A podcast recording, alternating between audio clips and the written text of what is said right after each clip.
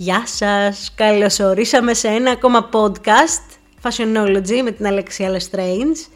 Σήμερα θα μιλήσουμε για την επίδειξη που τρένταρε σε Twitter και Instagram την προηγούμενη εβδομάδα όμως με τον κλασικό δικό μου τρόπο, επιστροφή στην ατέρμονη βλακεία. Το προηγούμενο podcast ήταν πολύ σοβαρό, μόνο και μόνο γιατί δεν μπορώ να μιλάω για παιδιά και στο ίδια πρόταση και να βάζω από πίσω και τη γαρμπή. Αλλά μην αγχώνεστε, όσοι έχετε δει τα βίντεο επιστρέφουμε στην ατέρμονη βλακεία που ε, με κατέκλειε στα περιοχή προηγούμενα και θα μιλήσουμε για την Έλσα Σκεπαρέλη. Τη μάθαμε για τους πολύ λάθος λόγους, από, το, από τους πολύ λάθος ανθρώπους, as always, αλλά αυτή τη φορά ελπίζω να ρίξω λίγο φως στο τούνελ σαν την Αγγελική Νικολούλη. Η Έλσα Σκεπαρέλη γεννήθηκε το 1890 στην πόλη με το πιο ωραίο φαγητό στον κόσμο, τη Ρώμη. Η μαμά της ήταν αριστοκράτησα και ο μπαμπάς της ακαδημαϊκός. Όπως μπορείτε να καταλάβετε, η μητέρα πληρώνει τους λογαριασμούς στο σπίτι και τα δουλικά και τα λοιπά που είχαν εκείνη την εποχή, διότι οι ακαδημαϊκοί από τότε μέχρι σήμερα παίρνουν ψίχουλα οι κακόμοιροι. Η Έλισσα τελείωσε το σχολείο και μπήκε στη φιλοσοφική στο Πανεπιστήμιο της Ρώμης, φιλοσοφικές σπουδές και μόλις τελείωσε εξέδωσε μια ποιητική συλλογή με περιεχόμενο άκρο στολμήρο, με περιεχόμενο λίγο σόκιν, με περιεχόμενο 50 αποχρώσεις του γκρι, αλλά επειδή ήταν 1910 φαντάζομαι θα ήταν 4 οι αποχρώσεις τότε. Σοκ και δέος η αριστοκράτησα η μάνα, της πέσαν τα μαλλιά, έσκιζε τα ημάτια της, την έστειλε σε μοναστήρι. Αϊσυχτήρι, αϊσυχτήρι, θα κλειστώ σε μοναστήρι. Επαναστάτησε όμως η Έλσα και τους λέει να χαθείτε από εδώ ανθρωπάκια, θα κάνω απεργία πείνας. Εγώ να ξέρετε τους ανθρώπους που κάνουν απεργία πείνας, τους θεωρώ ένα βήμα πριν τη θέωση, ένα, ένα σκαλάκι πριν την Ιρβάνα, δεν μπορώ να κάνω δίαιτα, όχι απεργία πείνας, δηλαδή τη θαυμάζω πάρα πολύ για αυτό το κομμάτι και μόνο. Τι να κάνουν οι καημένες οι μοναχές, την αφήνουν 22 χρονών να φύγει, γιατί θα τους έμενε στα χέρια, και φεύγει, παίρνει το δισάκι της κακομήρα σαν άλλη Lestrange, με την καρότη στη βαλιτσούλα και έρχεται στο Λονδινάκι. Εδώ στο Λονδινάκι δουλεύει νταντά σε μια οικογένεια, αλλά που την έχανες, που την έβρισκες, ήταν στις γκαλερίες, στα μουσεία, σε lectures, από εδώ, από εκεί. Όπως καταλαβαίνετε, όπως και σήμερα δηλαδή. Έτσι και τότε. Για να βρεις το σωστό τον κομμενάκι πρέπει να πηγαίνεις στα σωστά τα μέρη. Δεν μπορείς να θες κουλτουριάρι και να πηγαίνεις πάολα. Θα πρέπει να πας, άμα θες κουλτουριάρι, να πας έτσι στα κουλτουριάρικα τα μέρη. Έτσι και εκείνη γνωρίζει ένα λέκτορα θεοσοφιστή, τον Κόντε Βίλιαμ Ντεβέντερ Ντεκερλόρ. Την στεφανώνεται, την παίρνει, το πήρε το κορίτσι και την πάει στη Νέα την Υόρκη. Γιατί σου λέει τότε, ήταν και πολύ της μοδός οι αριστοκράτες να μετικίζουν στο New York, the city the dreams were made of κτλ.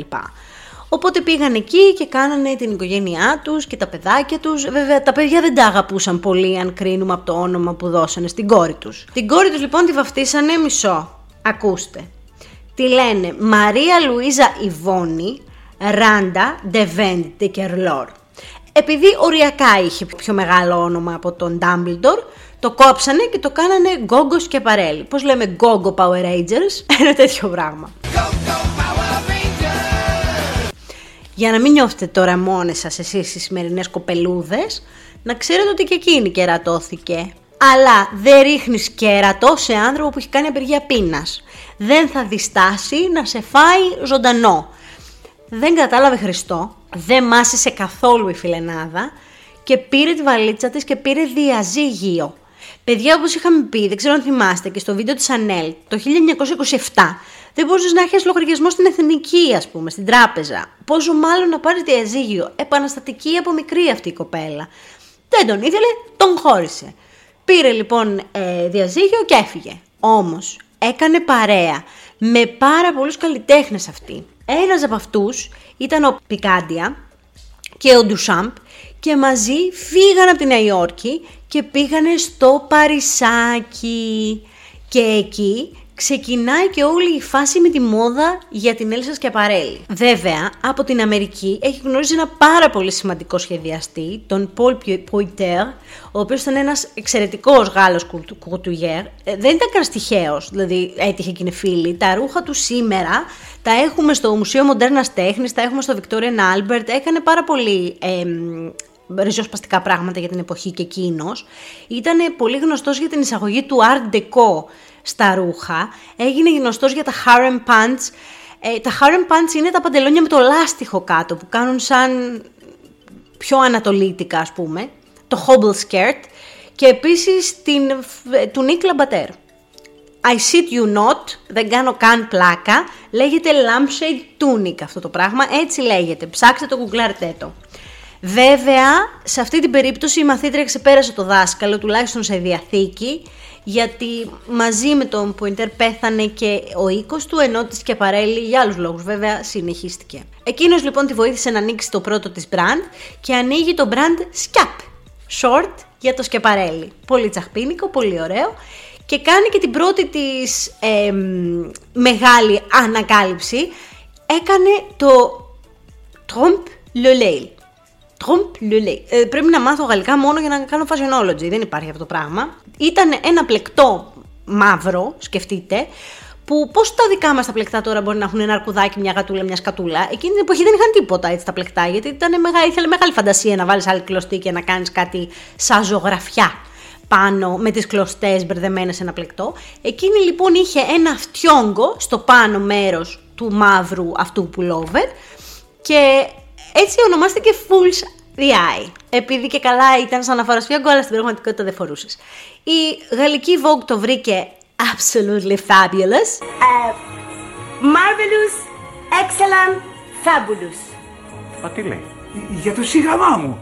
Και έτσι το βάλανε σε ένα ένθετό τους και άρχισε να γίνεται χαμός με τις παραγγελίες, οπότε το Ελσάκι άρχισε να προσλαμβάνει κόσμο και άνοιξε και τον πρώτο της μπουτικάκι, το House of Schiaparelli, κάπου στο Παρίσι. Θα φαντάζεσαι ότι μέσα είχε ξέρεις, φορέματα, μπλούζα με παγέτα, γιατί... όχι. Έκανε μια συλλογάρα, την Pour des Sport, η οποία είχε sportswear. Είχε μαγιό, είχε ρούχα για σκι, ρούχα για runners, τέτοια πράγματα και μέσα σε αυτά είχε και το φουστάκι που φοράνε ταινίστριες σήμερα. Αυτό το φουστάκι το μικρό με το σκίσιμο που από μέσα έχει σορτσάκι. Ε, το 1931 έγινε χαμός στο Wimbledon όταν η Λίλιντε Άλβαρες φόρεσε αυτό το φουστάκι και παραμίλησε ο κόσμος του τένις όλου στην Αγγλετέρα έγινε χαμός. Έτσι, με το χαμούλι εντός και εκτός γηπέδων, μετακομίζουμε και το μπουτικάκι στο κεντρικό Παρίσι και μπαίνει και λίγο ζωζός σαπουτζάκι στη ζωή μας. Γίνεται έτσι μια πουλια, ένα βραδινό φόρεμα, ξεκινάνε λίγο τα πιο κουτούρ πράγματα και βρίσκεται στο ταβάνι της η Έλσα και γνωρίζει τον Σαλβαντόρ Νταλή και μαζί ταράζουν τα νερά της τέχνης και της μόδας. Διότι ο Νταλή, αγαπημένος μου σουρεαλιστής, χτυπημένος από τη μοίρα, η Έλσα το σουρεαλισμό τον έπεσε στα δάχτυλα, χτυπημένη από τη μοίρα κι αυτή, φτιάχνουν μαζί πάρα πολλά κομμάτια και αλλάζουν και την τέχνη και τη μόδα, γιατί μέχρι τότε η μόδα δεν θεωρούνταν τέχνη, να ξεκινήσουμε από εκεί, και σε δεύτερη φάση δεν τα βλέπεις αυτά τα παντρέματα να γίνονται πολύ συχνά. Τα τρία πιο σημαντικά έργα που κάνανε μαζί ήταν το Shoe Hat, το οποίο δεν ξέρω αν έχετε δει Βατίδου με κούγια, πόλεμο και τον, τον Λαζόπουλο να βγαίνει με ένα καρφωμένο παπούτσι στο κεφάλι. Ε, κάπως έτσι σε πιο κλασάτο σκεφτείτε το. Όπως είναι το τακούνι κοιτάει ψηλά, σκεφτείτε το, το παπούτσι ανάποδα και το κουντεπιέ κατεβαίνει να κάνει έτσι σαν καπέλο. Όσοι το βλέπετε σε βίντεο και όχι σε ηχητικό θα βάλω και φωτογραφία, η άλλη αξίζει πάρα πολύ να το ψάξετε. Το δεύτερο κομμάτι που ε, πραγματικά θα ήθελα να βρω κόπια να το αγοράσω γιατί προφανώς και δεν μπορώ να φορέσω το, το, το αυθεντικό. Αλλά ήταν το skeleton dress το οποίο ήταν ένα μαύρο στενό απλό απλούστατο φόρεμα που είχε χοντρά σαν κόκαλα έτσι όπως θα ήταν ένας κανονικά σκελετός ραμμένα πάνω στο μαύρο. Οπότε ήταν μαύρο στο μαύρο δεν έκανε δηλαδή πολύ μεγάλη αντίθεση. Και ήταν σαν ένα, ένας σκελετός πάνω στο φόρεμα. Με αυτό θέλω να παντρευτώ φάση. Σκίζω το βρακί μου. Δεν, δεν, δεν κάνω πλάκα. Είναι απίστευτο φόρεμα. Και το πιο διάσημο από όλα, το Lobster Dress, το οποίο ήταν μια λευκή μακριά οργάνζα που πάνω της είχε έναν αστακό. Έτσι εξέφραζε ο Νταλή την αιμονή που είχε με το σεξ. Δεν ξέρω πώς έχει συνδέσει ο Νταλή το σουέγγς με τον αστακό, γιατί εμείς στην Ελλάδα ξέρουμε ότι ο αστακός με το σεξ συνδέονται μόνο στο λογαριασμό. Πολύ κακό τζοκ, αλλά θα τα αφήσω μέσα γιατί τέτοια είμαι. Και έτσι λοιπόν φτιάχνουν αυτά τα τρία κομμάτια και μένουν ιστορικά. Μες σουρανούσε σου λέει και παρέλει, έκανε ντεφιλέ πάνω στο ντεφιλέ πάνω στο ντεφιλέ για πάρα πολλά χρόνια μέχρι το τέλος του δεύτερου παγκοσμίου πολέμου που όπως μας λέει και η Νατάσα το είχε τα αστέρι της άρχισε να δει. Είχε βγει ο Κριστιαν Διόρ, τους είχε πάρει όλους παραμάζωμα, αυτή ήταν η μεγάλη αλήθεια. Δήλωσε πτώχευση το κορίτσι. Ήταν, έμεινε ρέστη. Δεν της έμεινε παράς. Το 1957 ανοίγει μια άλλη εταιρεία, την Έλσα Γεπαρέλη, στην οποία πουλάει αρώματα. Και fun fact, είναι αυτή που έχουμε και σήμερα. Πώς έγινε όμως η Ανάσταση του Λάζαρου; Το 2007 ο οίκος Τόντζ με επικεφαλή τον Diego Ντελαβάλε αποφασίζει να αγοράσει τα αρώματα Έλσας Σκιαπαρέλη και ο μόνος λόγος που πιστεύω ότι το έκανε είναι γιατί μαζί έπαιρνε και τα royalties του ονόματος Έλσας Σκιαπαρέλη. Δηλαδή θα μπορούσε να χρησιμοποιήσει αυτό το brand για ένα, να χρησιμοποιήσει το όνομα για να ανοίξει ένα μεγάλο brand με το όνομα της Έλσας Σκιαπαρέλη. Γιατί όπως είπαμε διδάσκεται στα πανεπιστήμια στην ιστορία μόδας ας πούμε, είναι ένα κομμάτι, οπότε βόλευε να αγοραστεί από τον Όμιλο. Το 2007 προσλαμβάνει τον Κριστιαν Λακρουά, σημαντικός και γνωστός θα πω σχεδιαστής, για να βγάλουν μαζί την πρώτη συλλογή, την καινούρια Έλσας Σκεπαρέλη. Τα σκάτωσαν big time. Για 7 χρόνια δεν έγινε τίποτα, η συλλογή δεν βγήκε ποτέ. Το 2014, 60 χρόνια δηλαδή ακριβώς, 54-2014, 60 χρόνια ακριβώς μετά την πτώχευση, βγαίνει η πρώτη πασαρέλα σκεπαρέλη κάτω από τη φερούγα του creative director Μάρκο Ζανίνη. Ωραία ήτανε, εντάξει, έκανε μια κάποια εντύπωση και μετά κατευθείαν το 17, νομίζω, 16-17, πήρε τα ενία ο Μπερντάρτ Κιγιόντ, ο οποίος έκανε, για μένα δεν έκανε την καλύτερη possible δουλειά. Αντέγραφε πάρα πολύ κομμάτια της Σκιαπαρέλη από τα παλιά, δηλαδή επανέφερε της ε, Will ε, Simpson, της Willie Simpson το Lobster Dress σε ολόσωμη φόρμα, επανέφερε άλλα κομμάτια έτσι πολύ Έλσα Σκιαπαρέλη και προσπάθησε να τα φέρει στο σήμερα, αλλά για μένα αυτή η δουλίτσα δεν ήταν ιδιαίτερα επιτυχημένη. Όμως, η επιτυχία του Γιον ήταν ότι κατάφερε να γίνει δεκτός από το Chamber Syndicate de la Haute Couture, το οποίο είναι κάτι σαν τη στρογγυλή τράπεζα, ας πούμε, της Haute Couture. Υπάρχουν 15 οίκοι σε όλο τον κόσμο που νομικά είναι καλυμμένοι να λένε ότι κάνουν Haute Couture και έγινε δεκτή και η Έλσα Σκιαπαρέλη μέσα σε αυτούς τους 15 κάτω από την ε, διεύθυνση του Γκυγιόν. Το 2019 ήρθε το δικό μας παιδί, το παιδί που έχουμε και σήμερα, ο Daniel Roseberry, ο οποίος είναι Texas Hee-Ha, για να αναλάβει τον Νίκο, ο οποίος μπορώ να πω ότι σχεδιάζει πιο πολύ στο πνεύμα του σουρεαλισμού που είχε η Σκεπαρέλη παρά στο actually να κάνει αντιγραφές ή αναβιώσεις των παλιών της σχεδίων ο οποίος αποφασίζει να κάνει endorsement celebrities ώστε να προωθήσει το brand. Έτσι είχαμε και το 2020 αυτή την καταπληκτική εμφάνιση της Kim της Kardashian, θέση αντιπαθώ αυτή την οικογένεια, οπότε μάλλον δεν ξέρω αν είμαι αντικειμενική, αλλά ήταν σαν να έχει πάρει ο οίκος Slytherin ένα χελονονιτζάκι για να πολεμήσει το Shredder, η εμφάνιση ήταν αυτή. Ήταν ένας κορσές παιδιά γυαλιστερός με six pack, ανάγλυφο και το βυζίτσι τα μπόμπα πάνω και φορούσε και κάτι τεράστια φίδια σκουλαρίκια. Ήταν λίγο χαοτικό αυτό το πράγμα. Αλλά το 21 πήρε το αίμα του πίσω γιατί έκανε την Lady Gaga στην ορκομοσία του Joe Biden με μια πάρα πολύ ωραία μεγάλη μπορντό φούστα και το πάνω το σακάκι μαύρο με ένα χρυσό πτηνό στο πέτο. Καταπληκτικό. Exemplific absolutely fabulous. Και πάμε στο τσαγάκι. Έτσι τα λέω και γρήγορα γρήγορα λες και θα φύγει το podcast νερό. Και πάμε στο τσαγάκι της προηγούμενης εβδομάδας. Γίνεται λοιπόν η πασαρέλα στο Paris Fashion Week, γιατί που σας έχω πει ότι γίνονται όλες οι μαλακίες, δεν σας τα έχω πει, δεν με ακούτε, στο βρώμο Παρισάκι.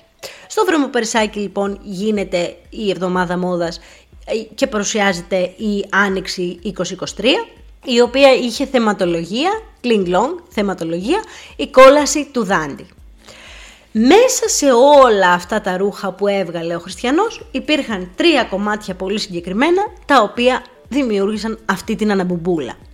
Στην πρώτη θέση λοιπόν κάθισε η Κάιλι Τζένερ με ένα μαύρο στενοφόρεμα που από το μαύρο στενοφόρεμα έβγαινε το κεφάλι ενός λιονταριού ολόκληρο. Στην κόλαση του Δάντη είναι ένα κομμάτι της τριλογίας της Θείας Κομμωδίας και η κόλαση του Δάντη έχει να κάνει με τον ίδιο το Δάντη που αναγνωρίζει τις δικές του αμαρτίες. Είναι μια αλληγορία του Δάντη που αναγνωρίζει τις αμαρτίες του. Ο Δάντης λοιπόν χάνεται στο δάσος και εκεί συναντάει το Βυργίλιο, ο οποίος ήταν ποιητής. Ο Βυργίλιος του λέει ότι θα σε βοηθήσω να βγεις από το δάσος και όχι μόνο αυτό, θα σε πάω στην αγαπημένη σου τη Βεατρίκη που είναι σε ένα βουνό κάπου. Αλλά για να γίνει αυτό θα πρέπει να περάσουμε από τις πύλες της κολάσεως. Στο δρόμο μέσα στο χαμένο δάσος ως τις πύλες της κολάσεως συναντούν τρία θηρία. Ένα λύκο, μία λεοπάρδαλη και μία λέαινα. Αυτά τα τρία θηρία συμβολίζουν και μία αμαρτία. Η λεοπάρδαλη συμβολίζει την ειδονή, το last που λέμε. Αυτό που τον θες τον άλλον να του ξεσκίσει στο βρακί. Αυτό. Το λιοντάρι συμβολίζει την αλαζονία. Όχι κατά την Έλσα Σκεπαρέλη, κατά το Δάντι, τον ίδιο. Το πόσο περήφανος είναι ο βασιλιάς των λιονταριών και φέρεται στα άλλα ζωάκια σκατά. Και το She-Wolf συμβολίζει την απιστία, την απληστία, το greediness. Αυτό το θέλω κότερα, ελικόπτερα, οικόπεδα. Αυτοί οι τρεις συμβολισμοί μεταφέρθηκαν όπως είναι σχετικά στην Πασαρέλα. Έβγαλε τρία μόνο ζώα στην Πασαρέλα. Ένα λύκο, μια λεοπάρδαλη και μια λέαινα. Και ο λόγος ήταν ακριβώς αυτή η αλληγορία και ότι μέσα στην ε, Πασαρέλα του, η οποία είχε θέμα η κόλαση του Δάντη, ήθελε κάπως να βγάλει ε, τα θηρία. Τι είναι ο σουρεαλισμός στην εποχή των social media? Φωτορεαλιστική, ανατριχιαστική λεπτομέρεια. Ξέρετε πάρα πολύ καλά, έχει μαλλιάσει η γλώσσα μου, έχετε βαρεθεί, συχαθεί από τα κατάβαθα της μαύρης σας ψυχής να με ακούτε. Έχουν συχαθεί τα σκότια σας να με ακούτε, να λέω ότι η τέχνη δεν μπορεί να λογοκριθεί. Και θα επιμείνω. Θα επιμείνω φίλες και φίλοι και φιλοθεάμων κοινό δεν μπορούμε πλέον να κάνουμε τίποτα. Δεν μπορούμε να κουνήσουμε γιατί υπάρχει το cancel culture. Βαρέθηκα, συχάθηκα και άλλο δεν μπορώ. Σε λίγο θα κάνουν cancel το Instagram, θα κάνουν cancel και τον εαυτό μας και θα τρέχουμε γυμνοί στα χωράφια. Fuck that, κάνε cancel και τα χωράφια φίλε. Δεν γίνεται αυτή η δουλίτσα παιδιά. Ήτανε τόσο σημαντική και ωραία δοσμένη η σημασία αυτών των τριών ρούχων που δεν είχε καθόλου μα καθόλου να κάνει με το trophy hunting, με το παράνομο κυνήγι, με την εκμετάλλευση των ζώων. Σε λίγο θα μας πεις ότι και το αρκουδάκι της αγάπης ας πούμε είναι εκμετάλλευση των ζώων. Παιδιά, ήτανε φτιαγμένα φωτορεαλιστικά από έναν Ισραηλινό καλλιτέχνη με αφρό και οικολογική γούνα που σημαίνει ψεύτικη πάνω στα ζωάκια και ναι ήταν φωτορεαλιστικά. Το γεγονός ότι πήρε τόσο μπάκλα αυτή η επίδειξη, επειδή έχουμε συνηθίσει να βλέπουμε στα σαλέ που πάμε στην Ελβετία, δεν πάμε, λέμε τώρα, ξέρεις, στο Μέτσοβο, ε, να βλέπουμε τα κουφάρια των ζωντανών, τα ταριχευμένα ή τον Ηρακλή που να φοράει την προδιά. Αυτό δεν σημαίνει ότι δεν μπορούμε να το κάνουμε σε ένα πλαίσιο καλλιτεχνικά να δείξουμε τα ζώα και την ομορφιά των ζώων μέσα από φυσικά κάτι εντελώς οικολογικό και ακίνδυνο επειδή υπάρχουν trophy hunters. Θυμηθείτε Αλεξάνδρ Μακουίν, τη χοντρούλα που έβγαλε στη μέση της πεταλούδας, την πρώτη κοπέλα που έβγαλε χωρίς πόδια σε πασαρέλα. Υπάρχει αυτό εκεί έξω. Πάντα θα βρεθεί κάποιος, κακοπροαίρετος θα πω εγώ, που θα κάτσει να κάνει μια αναλογία με αυτό που βλέπει και θα βγει να πει ο τάδε υποστηρίζει αυτό. Και για μένα θα αρχίσει να γίνεται κοινωνικό αυτό το podcast, αλλά παιδιά δεν γίνεται αυτό το πράγμα να μην διαβάζουμε ο κόσμος και δεν μιλάω για την Ελλάδα, μιλάμε τώρα σε παγκόσμιο επίπεδο. Δεν σκέφτεται, δεν θέλει να σκεφτεί. Βλέπει μία φωτογραφία που κάποιος έχει γράψει το κοντό του και το μακρύ του από πάνω, πέφτει κατευθείαν repost, πέφτει η δική του εξήγηση και η δική του γνώμη στα πράγματα και βαρέθηκε. Βαρέθηκε να μπει να ψάξει, να μπει να ψάξει τη θεματολογία, τι είδαμε, τι είναι αυτό που βλέπεις πριν το κρίνεις ας πούμε. Και πραγματικά λυπάμαι τους ανθρώπους που αυτή τη στιγμή προσπαθούν να κάνουν τέχνη είτε στο θέατρο, είτε στο σινεμά, είτε, στην, είτε, είτε στη μόδα, γιατί πρέπει να περνάνε από 400 φίλτρα, ό,τι και να κάνουν για να τα κάνουν όσο πιο αποστηρωμένα γίνεται, για να μην ακουμπήσουν τίποτα, το οποίο δεν ξέρω, νομίζω ότι χάνεται και λίγο η ουσία όταν περνάς όλο σου το έργο από, από αυτά τα φίλτρα, είναι λίγο ενοχλητικό. Εγώ θα πω ότι βρήκα αυτή τη συλλογή συγκλονιστική, είχε γραμμές που μου άρεσαν πάρα πολύ, πολύ ωραίες μέσες, πολύ ωραία στιβαρά εφάσματα. Τη βρήκα καταπληκτική, μου άρεσε πάρα πολύ η έμπνευση και η θεματολογία γιατί είμαι και λίγο dark τύπος με ξέρετε. Αυτό θα πω και θα γίνει και ένα honorable mention στη φίλη την Doja the Gat, την οποία εγώ δεν την ήξερα τη χριστιανή. Είναι rapper, ραπερώνει, δεν την ξέρω και έκανε μια συνεργασία με το Schiaparelli House και με την μανούλα του make-up την Pat McGrath και έβγαλε μια συγκλονιστική εικόνα από πάνω μέχρι κάτω στα κόκκινα φωτιά και τη χτίσανε παιδιά. 30.000 Σβαρόφσκι κρυστάλλους της κόλλησαν από το ματοτσίνορο μέχρι μη σας πω πού αλλού. Πετραδάκι πετραδάκι για τα σένα την έκτισαν αλλά ήταν ένα ζωντανό γλυπτό, το οποίο το θεώρησα πάρα πολύ καλά αίσθητο προσωπικά. Μου άρεσε πάρα πολύ σαν front row πρόταση. Το αγάπησα και ήθελα να το πω, γιατί έτσι είμαι εγώ, πέντε πράγματα που ξέρω θα τα πω. Αυτό λοιπόν ήταν το μικρό μου podcast για σήμερα. Θα σας δω την επόμενη εβδομάδα με έναν άλλο σχεδιαστή. Ελπίζω να μην γίνει κανένα τρελό σκάνδαλο για να μπορέσω να βάλω τη σειρά που είχα στο κεφάλι μου. Και έρχεται άλλο ένα podcast την Τρίτη με ένα side project που ετοιμάζω από τα πέρσι, γιατί με ξέρετε πόσο procrastinator είμαι. Σας φιλώ γλυκά στα μούτρα.